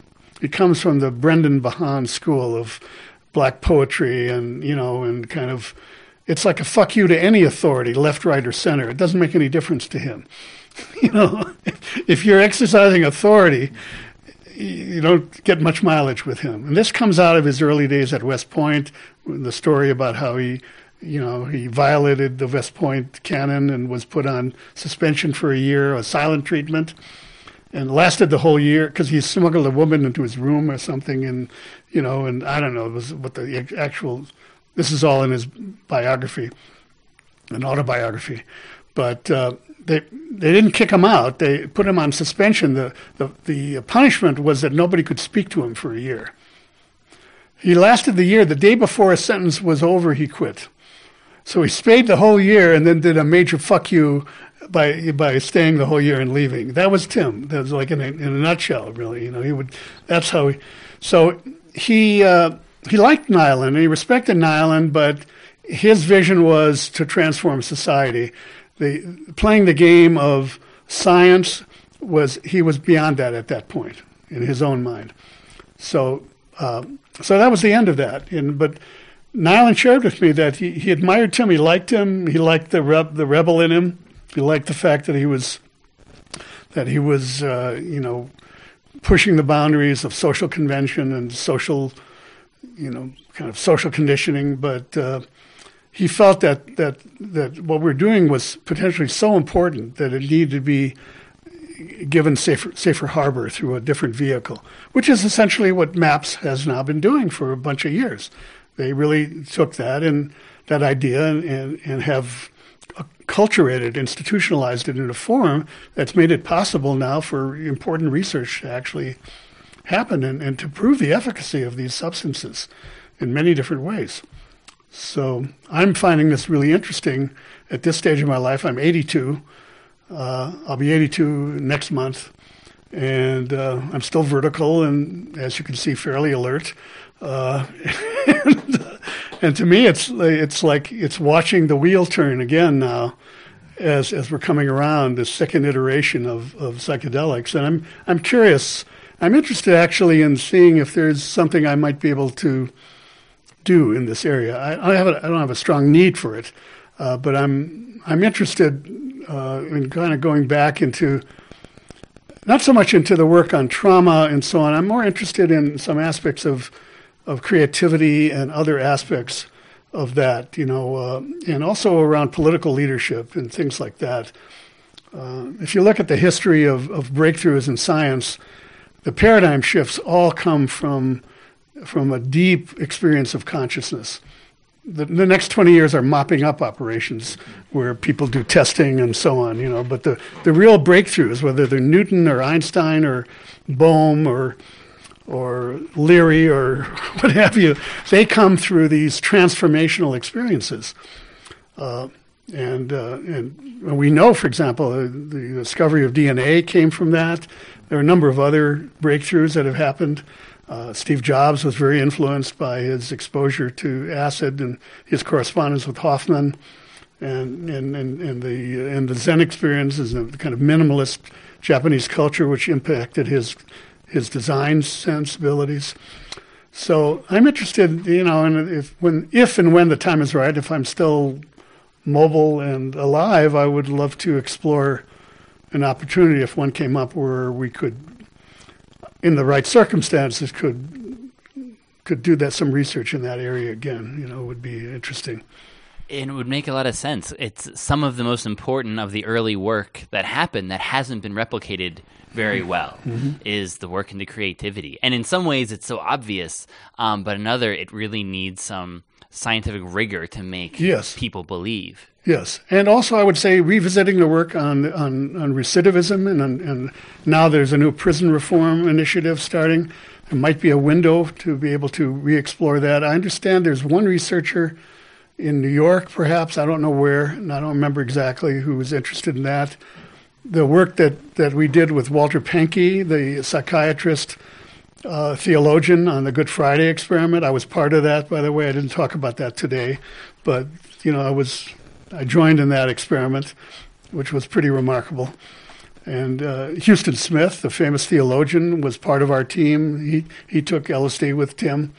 Uh, you know, uh, Zalman Schachter, who lived here in Boulder for many years, who was a great uh, teacher of Jewish mysticism. Uh, I knew him way back when uh, in Cambridge. Uh, I actually helped helped connect Tim and Zalman, and Zalman had his first psychedelic session in a Vedic ashram in Cohasset on the south shore of Boston with a, a student of, of, Ramakrishna, a woman guru teacher there. Uh, and so here's this Irish, this madcap Irishman, this Jewish mystic, and this Vedic Hindu teacher uh, doing acid in the ashram, you know, and this is where Zalman had his experience of the what's called in Jewish mysticism the Shekhinah, the uh, mystical feminine descending. Right? He had that. Ex- he had that experience. He had spent years earlier in in, in the New York Talmudic, uh, the New York, uh, uh you know, Orthodox scene, basically. But this was the first time the you know, he actually had the experience. So when I moved to Boulder years ago, and, and then, then I discovered he was, I think, yeah, he moved here first. I've been here about you know, about 14 years, and so we reconnected. And he was he would always speak very publicly and and and with great praise about Tim and his own experiences. He didn't hide it. He was he was very forthcoming about about the role of psychedelics in his own development. You know. So. And can you talk more about that history? Because a lot of people think about the Vedic tradition with psychedelics, but you know the Jews are still so involved with the entire scene. Yes. Um, it's the the drug world and the sex world both are just the people are there uh, for some reason. And can you talk about how Jewish mysticism and those thoughts seem to play into this? I don't really know. Uh, you know, it's uh, maybe as a you know, as an ethnicity, as a race, as a culture. I don't know what we would call us, but you know, we have a maybe a propensity for for the uh, for that more than other people. I don't know. I don't know, but there certainly have been a lot of us involved in you know the boo Jews, the Hindus, and the psychedelics, and that that's continued. You know, uh, when I first, as I told the story earlier about coming to to uh, the Harvard and meeting Tim, I had a background in philosophy my parents were were conventional uh, religious Jews, but had not very much around any kind of mystical orientation at all. Uh, I first got some glimpse of that early on through through uh, you know through marijuana, basically through cannabis, and and and certainly. Uh, when I discovered bebop, that was like, you know, that was sort of like a mystical transformation, you know. Uh, and I, I, knew a lot of those players early on. I, when I, I, spent I didn't talk about this, but I spent 10 years in the music business actually along the way. So, and uh, starting in uh, in the early 70s through, up to uh, uh, about 87 or 85, uh, it was about a 10, 11 year period. I, I ran a recording studio in Boston called Intermedia. And it was on Newbury Street, uh, right, you know, uh, right between Mass Avenue and Hereford Street, I think is the other one. It's right in the, you know, at that point, it was also a high end place in Boston. It was a recording studio that had been built by two people uh, way ahead of its time, was very, very advanced. They had, uh, it wasn't digital. We were still using two inch Ampex analog tape, but we had like shoebox size Dolby noise reduction equipment there, a wall of Dolby, which you now, you now you can put on a, you know, on a centimeter of, of electronics. So, and I was I was in that studio that day mixing a uh, recording of. Uh, I have background in audio production, by the way, so and audiovisual production. So. Uh, I was mixing a recording of, of a Tim spoken voice album, uh, like an audio collage of Tim, which got released on Rhino Records years later. It's a, you know, it's a multi-track Tim reading stuff and voices and music. It's all blended, kind of a psychedelic audio collage, basically. So I discovered the studio was going out of business because uh, they they were they had built this very high end studio at Bolt Beranek and Newman, which was this at that time the, the highest level acoustic consulting firm in the country, based in Boston. And they built a floating floor in a beautiful studio right in on this wonderful street in in uh, in Boston. So I, I, went back and we were taking our company public at that time, and uh, so we had some money. And, and and and I said we ought to consider buying the studio. We can get it for nothing. And my colleagues, uh, Gerd Stern, who was the head of USCO, and you know about Gerd Stern. That's a whole other wing of this story, which I haven't talked about. And we formed the company Intermedia based on the work that Gerd and and his colleagues did in Woodstock, New York because we they later met Tim and us, and we did a series of shows in New York, Steppenwolf, and we did a series of psychedelic shows using Gerd's multi-image displays and kaleidoscopic imagery, and you know people dropping acid and coming to the performances, and so that was a whole other piece of that. So. Gerd and I and, and George Litwin, the guy who and I mentioned earlier was part of our team who went to the Harvard Business School, we formed this business called Intermedia. And uh, so we bought the studio, and I was put in charge of the studio because I had a background as a bebop drummer and as a musician and, and interested in music. And I was the most qualified, so to speak, you know, not really qualified. So I had to learn the ropes pretty quickly. I, I brought in a guy who became well known in Hollywood, in LA, as a music producer. Uh, and uh, so we ended up running that, and I ended up doing. Uh, Aerosmith's first album in my studio. And they were like a, they were a, a street kids from you know from north, from South Shore of Boston, basically, uh, who uh, had a demo. They came in with a four-track demo, and uh, they wanted to make a deal. They had a, a drunken Irish manager who was like you know really messing up but I liked the music, and I, you know, I wasn't a rock and roller, but I, I, I, saw the potential. I heard the potential in their music, so I arranged to get them a producer uh, from New York. It was an Englishman named Adrian Barber, uh, who I had met through my friend Michael Kamen, who was the founder of the New York Rock and Roll Ensemble, and and led that group for years. And it went on to become a very prolific music writer for in Hollywood. He wrote he wrote the music for many famous films and uh, he died at the age of 55 in London of a massive heart attack, you know, at the height of his career. But we would vacation together in the Caribbean and play music together, and wonderful guy. And uh, so I, I met Adrian through Michael. Adrian had produced a few Creams albums, was this maniac Irish, you know, psychedelic character. Uh, and he was the perfect person to to uh, both. He was an engineer and a producer, so uh, they liked him, and they came in and we we produced the whole album, uh, the first album, which was produced for Columbia Records, and and then they delivered the master to Columbia, and they released the album. It didn't. People don't know this. It didn't do that well. So they, I, with my help, they fired. They, they fired the manager. They got another. They got New York representation of, of people who were real pros in music, and Columbia reconsidered, and they released a single from the album, which was "Dream On." Which became a gigantic hit and launched their career. You know, and my son Michael, you know, was he was like a ten year old sweeping the floor of the studio and helping out, and you know, so it was it was an interesting period. I have photos from that period with uh, with my in my beatnik, you know, aura, and. Uh, so there were a lot of a lot of music that came out of that. Uh, Bonnie Raitt's second album, Boston, uh, a whole bunch of uh, jazz recordings that came out of the studio. We were at the center of the, of the so-called Boston music scene. In fact, there's a book that just came out a few months ago, based on the lyrics of Van Morrison uh, tune that t- describes that whole history in Boston during that during the '60s, including my studio and the psychedelics and the prison and the the uh, Good Friday experiment.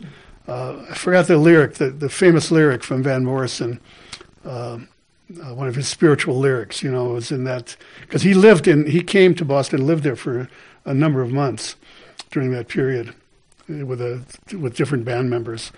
So. So that's a whole other, you know, part of the story around the music business. And I spent 10 years in, in that business before I realized that that was also a potential blind alley. Too many late nights, too much cocaine, too much carrying on, you know, and I I was trying to be a, a, dad and you know and keep a family together too. And it was I was a you know an anomaly. I was like a PhD from Harvard, running a recording studio in Boston and working with rock and rollers. But I was also interested in in other forms of music, and I had a friend who I met in New York who became a really well known record producer, Alan Douglas. He was a legendary character in jazz production and uh, had recorded Mingus and Monk and, and, many other people. The Last Poets, I don't know if you've heard of them. They were the first group to really to really create, uh, uh, you know, uh, essentially uh, rap, right? Uh, they were early and they were really gifted. So Al and I became friends, and he and, and, he was doing a spoken voice recording of Malcolm X and Lenny Bruce. So that was my exposure early on to these characters and that and that work. So when I en- ended up inheriting or buying the studio, uh, Alan was coaching me on, on different projects and things. I spent a lot of time in New York with him, and uh, including recording Jimi Hendrix on the sly in a four-track studio that he had when Hendrix was under contract with you know other people, which he then re-released years later, mixing in other tracks, and he created a whole scandal and suits from the Hendrix estate and so on.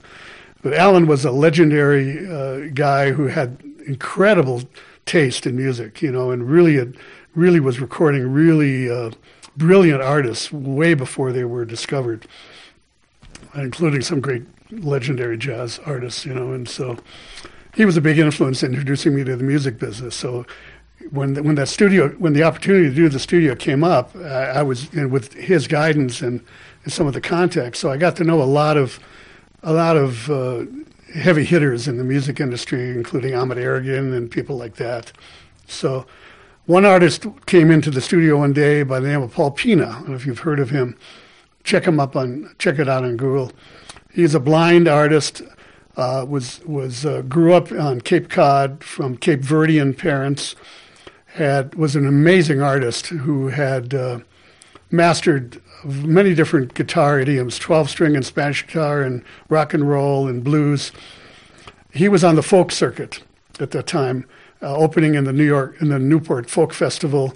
People got wind of him, like Bonnie Raitt and other people, and this this guy is the next Stevie Wonder. I mean, he really had it. So I produced his first album for Capitol Records, and uh, trying my hand at producing, you know. And uh, the album did okay, wasn't great, uh, at that, it was the point when when uh, when Capitol was being bought uh, by uh, uh, the British label who were who were who were launching the Beatles. So we got our project got lost in that, you know, that, that during that transition.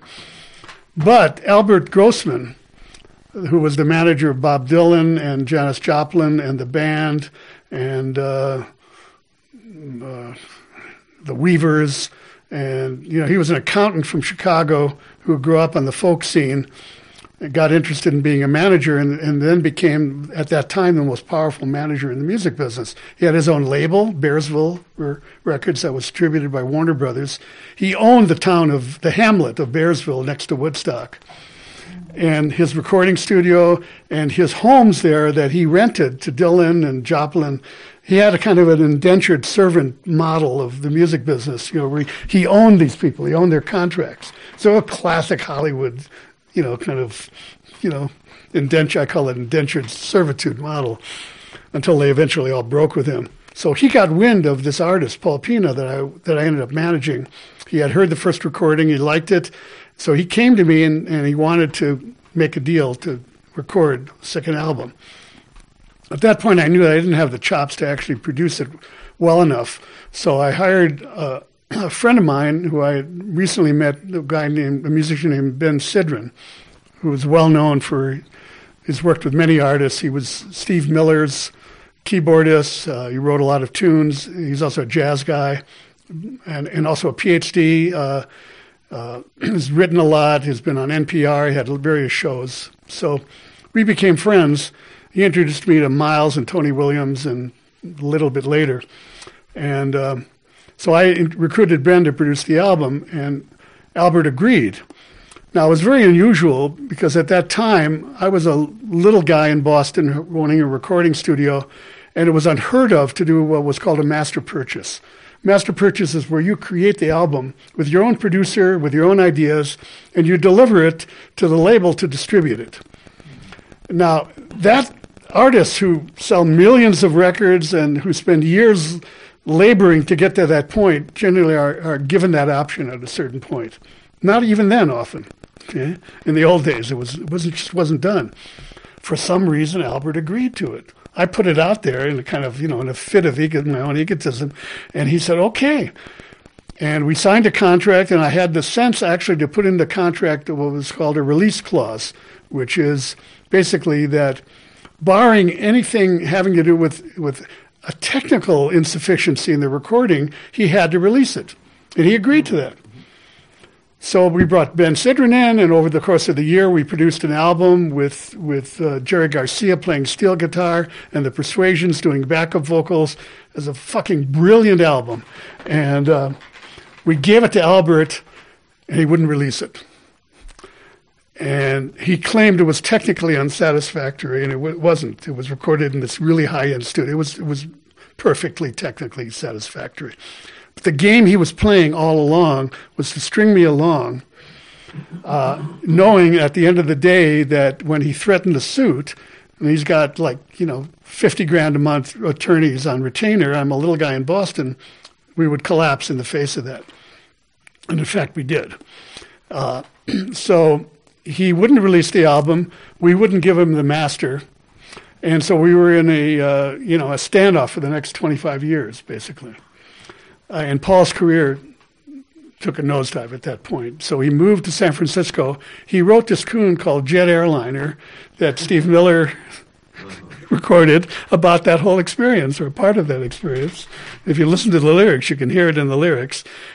And and Steve Miller went on uh, because the drummer on the date, Gary Mallaber, who had worked with uh, a number of other artists, including Van Morrison, and the bass player whose name I forgot, who had worked with Miles on Bitches Brew, and also on a lot had worked with had been Dylan's bass player uh, off and on.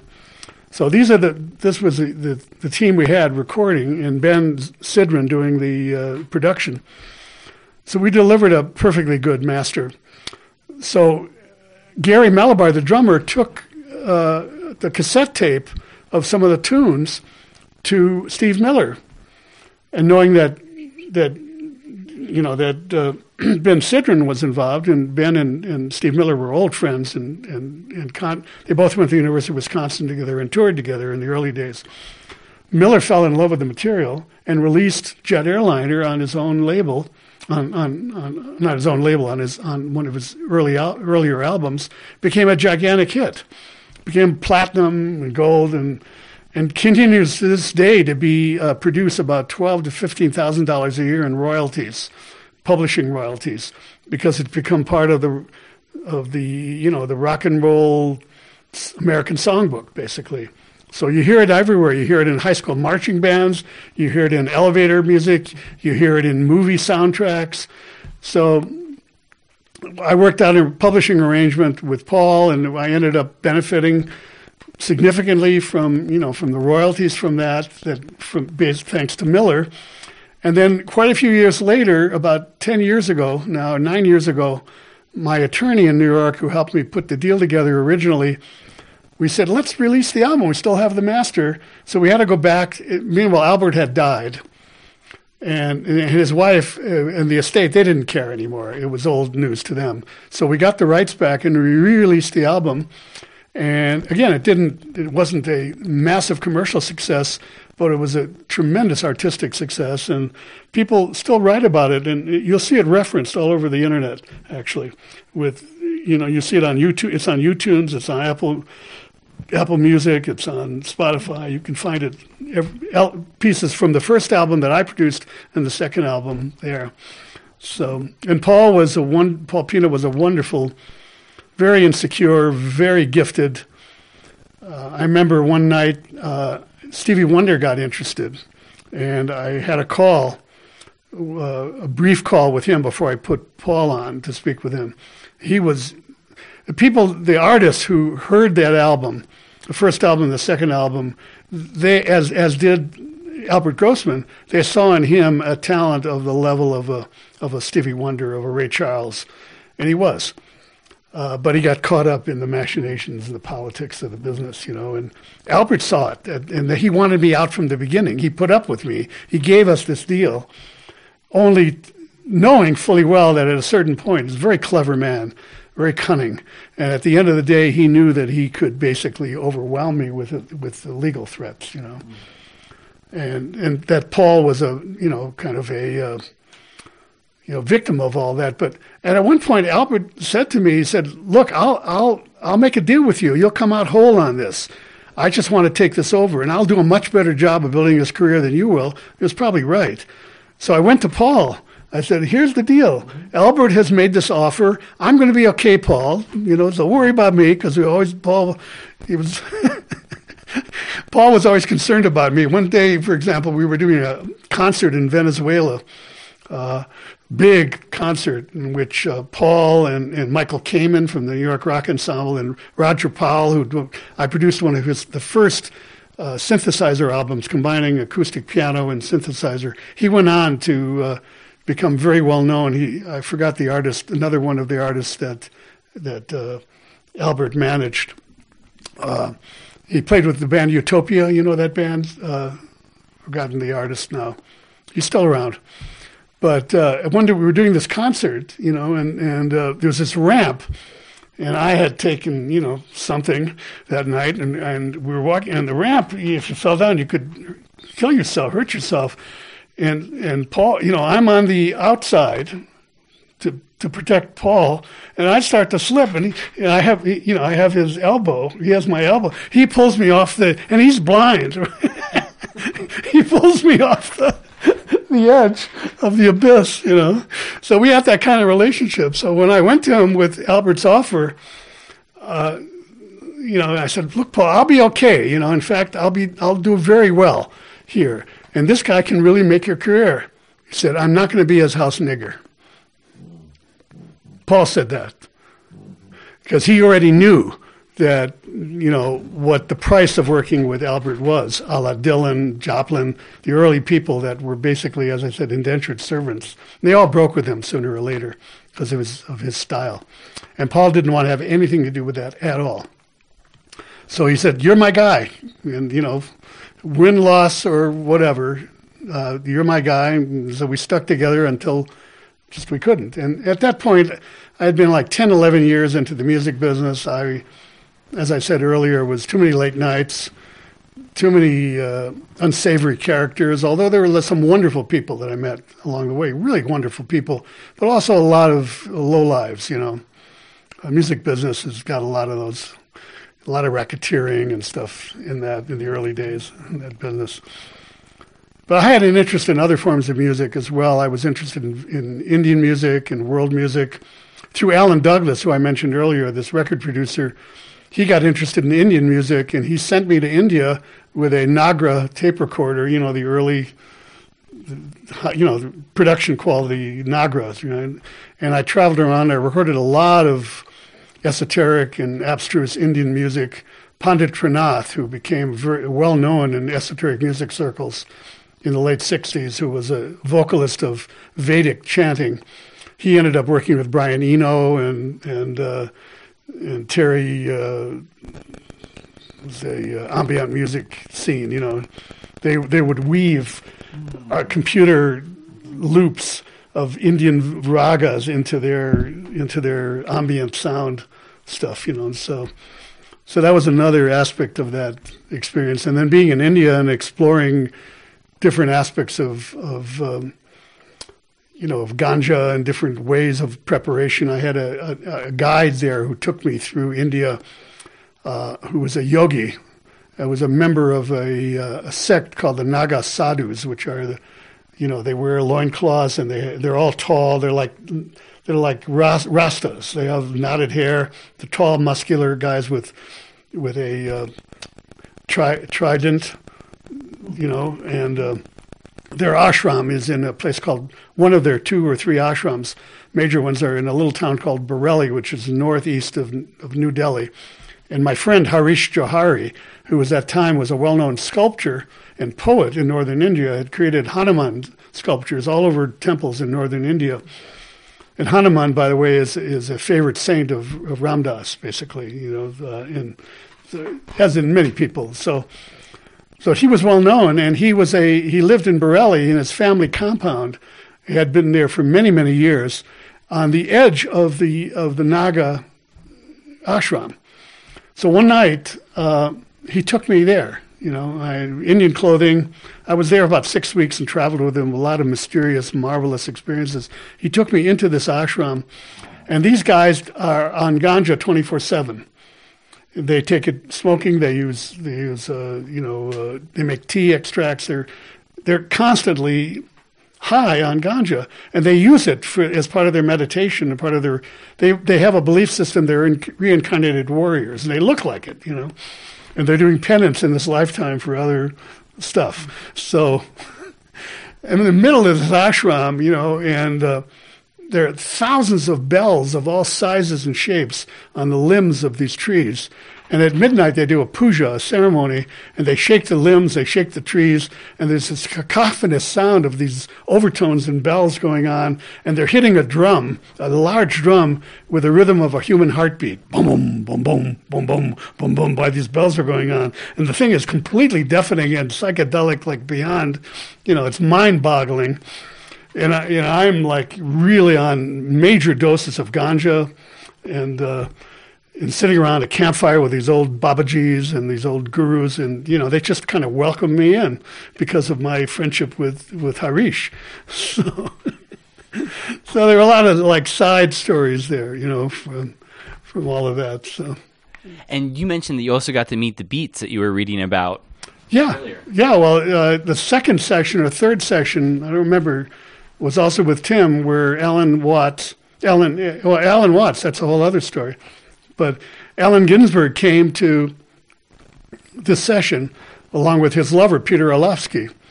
And this was the famous night where they uh, decided to call Khrushchev and called off the Cold War.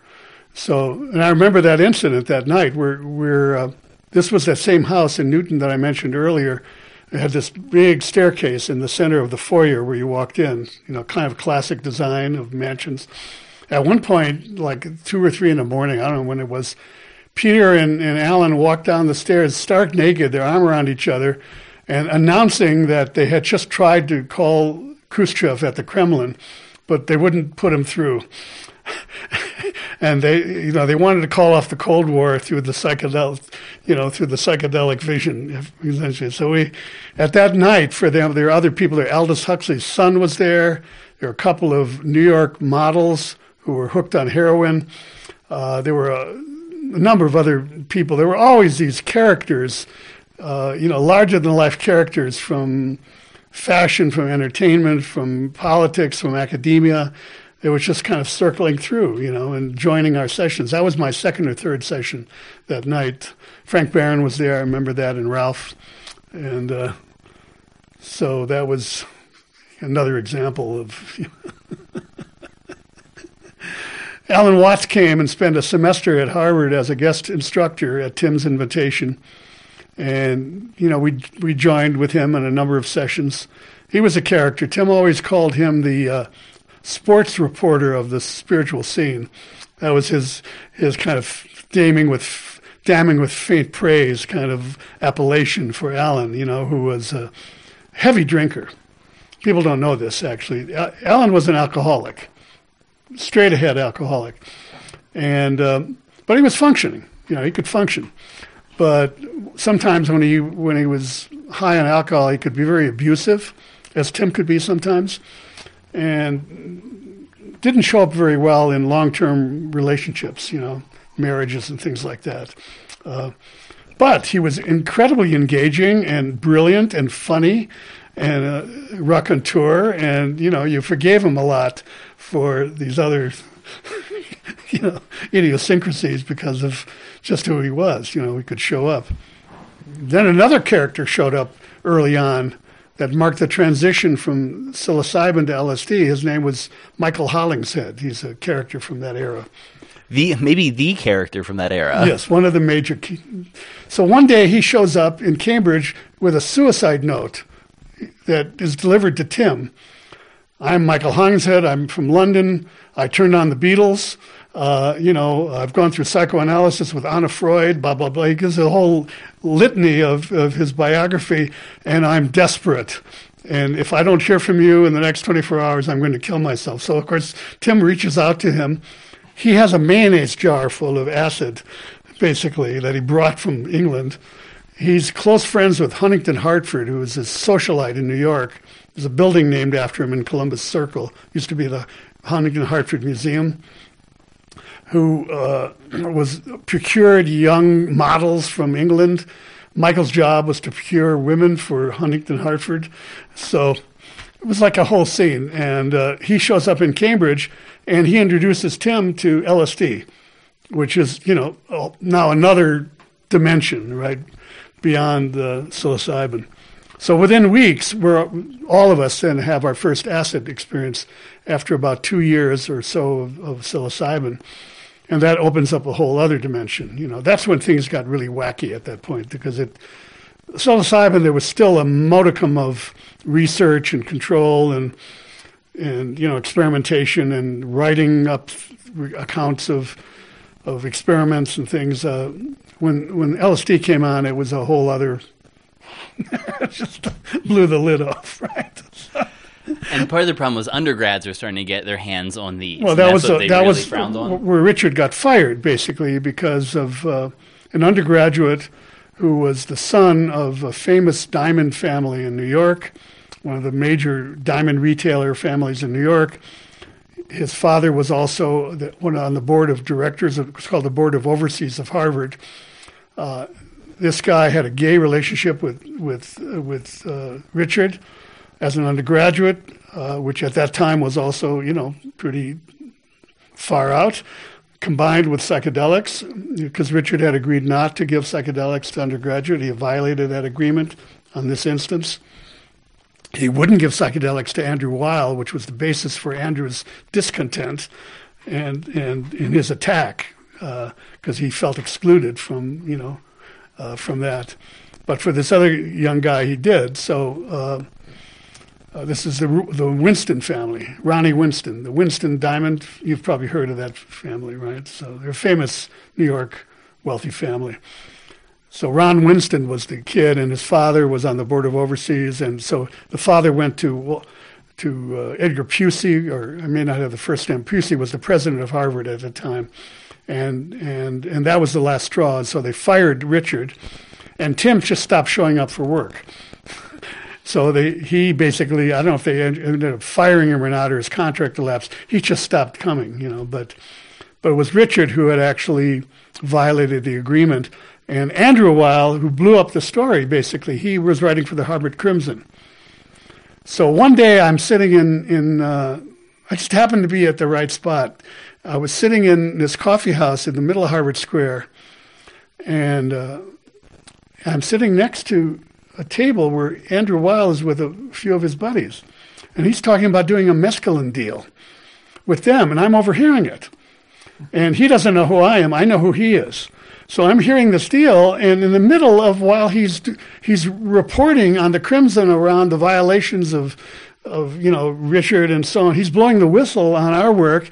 He's doing his own drug deals on the side at the same time, right? So I went back to Tim and Dad. I said, "This is what this is who this guy is. This is what's happening."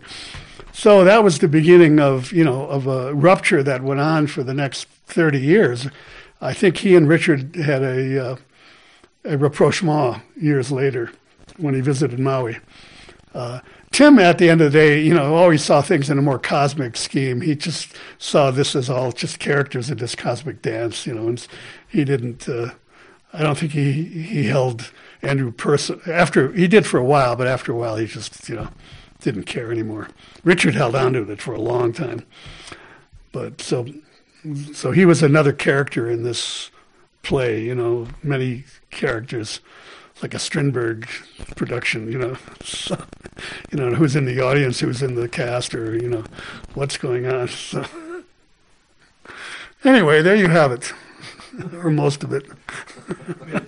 Gunther, I just want to say thank you so much for this great piece of history. It was really a pleasure to learn all of these insider uh, pieces of the puzzle. My pleasure.